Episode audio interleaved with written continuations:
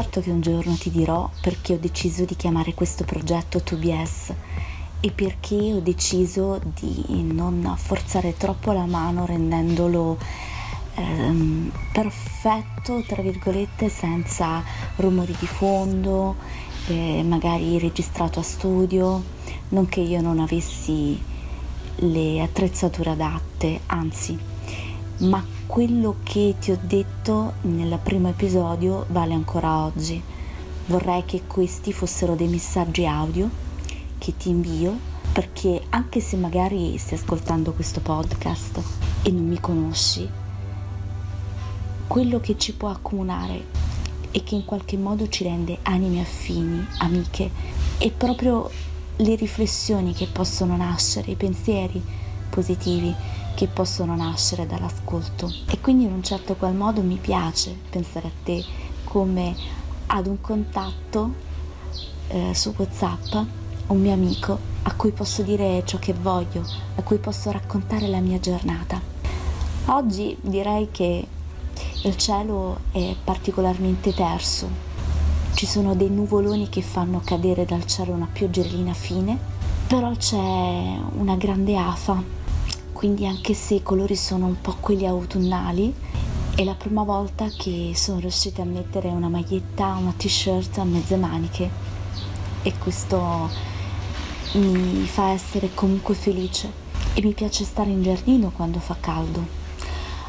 Oggi però um, ci sono stata poco in giardino perché effettivamente eh, se sto fuori mi bagno con la pioggerellina di cui ti parlavo prima.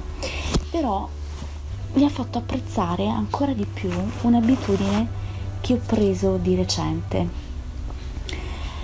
Um, il pomeriggio, dopo pranzo, mi siedo sempre su questa panchina dove sono adesso mentre ti sto parlando.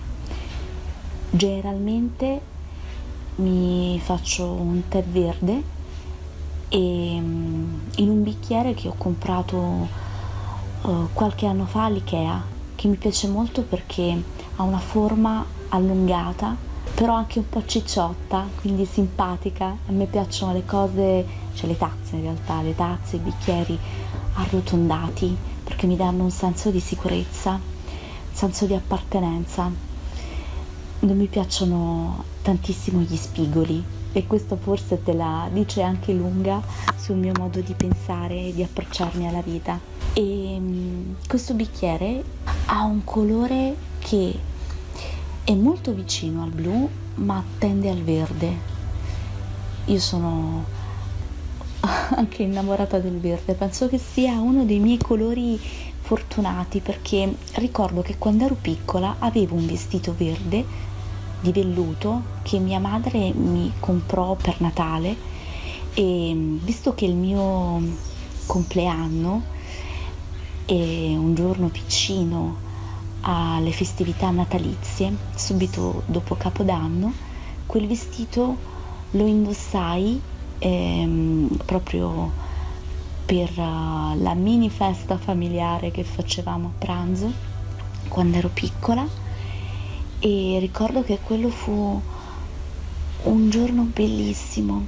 Così quel vestito l'ho indossato anche per i compleanni dopo, penso fino ai 5-6 anni e quindi il verde eh, è legato comunque a dei ricordi felici che io ho avuto quando ero bambina. Forse sarà anche questa la motivazione per cui ho preso questa abitudine, perché come ti dicevo, io adesso sono seduta su questa panchina che si trova sul terrazzo e di fronte a me eh, la parete esterna, quella che dà sul cortile in comune con i miei vicini, è ricoperta d'edera è praticamente un manto verde, mi riempie di pensieri belli, positivi. È qualcosa che mi regalo ormai da qualche settimana, intorno alle 14.30-15, perché è uno spazio di tempo in cui i miei vicini hanno preso l'abitudine di eh, darsi un po' di tempo per riposare. È qualcosa che non capitava spesso prima della quarantena. E invece adesso, così come è diventata per me un'abitudine sedermi su questa panchina, lo è diventato effettivamente anche per loro riposare il pomeriggio. E quest'oretta di tempo che mi do per bere il mio tè verde, per guardare semplicemente il cielo e questa parete di edera verde mi fa proprio ricaricare le batterie. Oggi però mentre guardavo il cielo così annuvolato, eh, mi è arrivato un messaggio. In realtà il mio smartphone era senza suoneria e quindi la panchina dove sono seduta ha incominciato a vibrare tutta e ho posato il mio sguardo uh, sullo schermo che si è illuminato. Ho avuto una bella sorpresa. Ho ricevuto il messaggio di una persona che non sentivo da penso un paio d'anni. In questi due anni eh, mi è capitato spesso di pensare a questa, a questa persona, in realtà devo ammettere che mi capita spesso di pensare alle persone con cui non parlo più.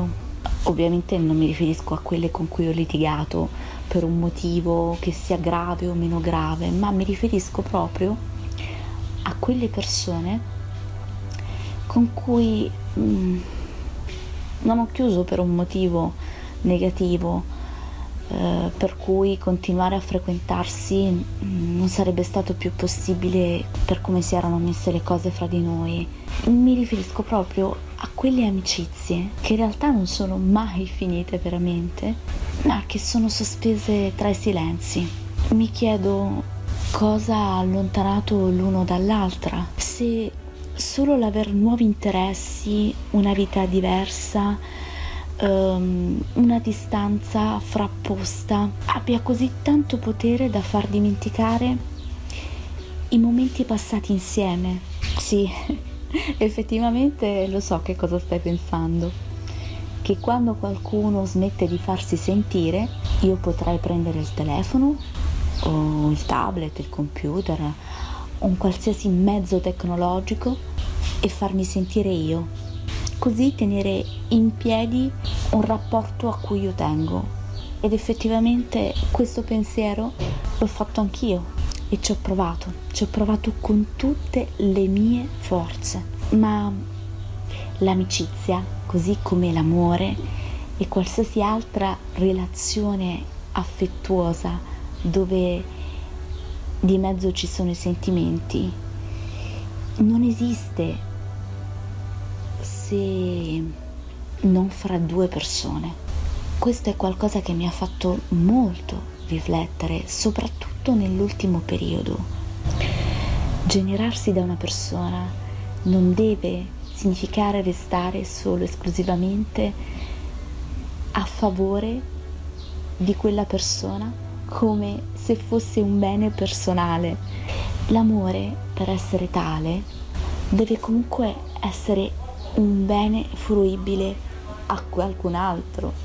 Quindi sì, per rispondere alla tua domanda ci ho pensato e ci ho anche provato per un po' ed è stato allora che ho provato una sensazione che non mi sarei mai aspettata. Mi sono sentita come un pesciolino che si intestardiva a nuotare controcorrente, mentre gli altri pesciolini lo ignoravano. Oppure, nel peggiore dei casi, lo guardavano chiedendosi pure perché si intestardisce questo qui, perché si intestardisce così tanto nell'andare dalla parte opposta rispetto al corso naturale della vita. E così ho compreso che il più grande amore, la più grande dimostrazione d'affetto che potessi mai fare, non solo nei confronti di questa persona, ma anche e soprattutto nei miei, era andare oltre, avere la forza di tenermi stretta gelosamente quei ricordi indelebili legati a quell'amicizia, a quella persona che ora la vita aveva allontanato da me. Ancora oggi, quando ricordo un momento trascorso insieme all'amico del messaggio che mi è arrivato oggi, sorrido e sono felice. E lo sono perché in realtà ho una consapevolezza che è nata dentro di me e che oggi con questo messaggio è diventata realtà. Io sono certa che un giorno tutto si rimetterà a posto. Forse non tornerà come prima, perché è vero che abbiamo fatto delle esperienze diverse e distanti, ma niente e nessuno potrà mai cancellare quello che abbiamo vissuto nel nostro passato. Quindi oggi sul mio diario della gratitudine ho deciso di fare un esercizio che ho letto nel libro di Mark Williams e Danny Penman, il metodo mindfulness. 56 giorni alla felicità. Di contare sulla punta delle dita 10 cose per cui essere grata. Sono grata perché tu stai ascoltando il mio podcast sono grata perché sono seduta sulla mia panchina guardando il cielo terzo. Sono grata perché ancora non ho rotto, per quanto sono pasticciona, il mio bicchiere comprato qualche anno fa all'Ikea. Sono grata perché il tè è buono e mi riscalda il cuore. Sono grata perché oggi non fa freddo e Così sono riuscita a indossare per la prima volta la mia t-shirt a mezze maniche. Sono grata perché i miei vicini, riposando dopo pranzo, mi hanno dato la possibilità di vivere un'ora solo per me. Sono grata perché non dimentico i bei ricordi. Sono grata per aver capito che molto spesso più che forzare le cose, c'è bisogno di imparare a saper aspettare. Sono grata perché il mio amico mi ha scritto dopo tanto tempo per sapere come sto. Sono grata, ma veramente tanto grata perché il bene torna sempre indietro.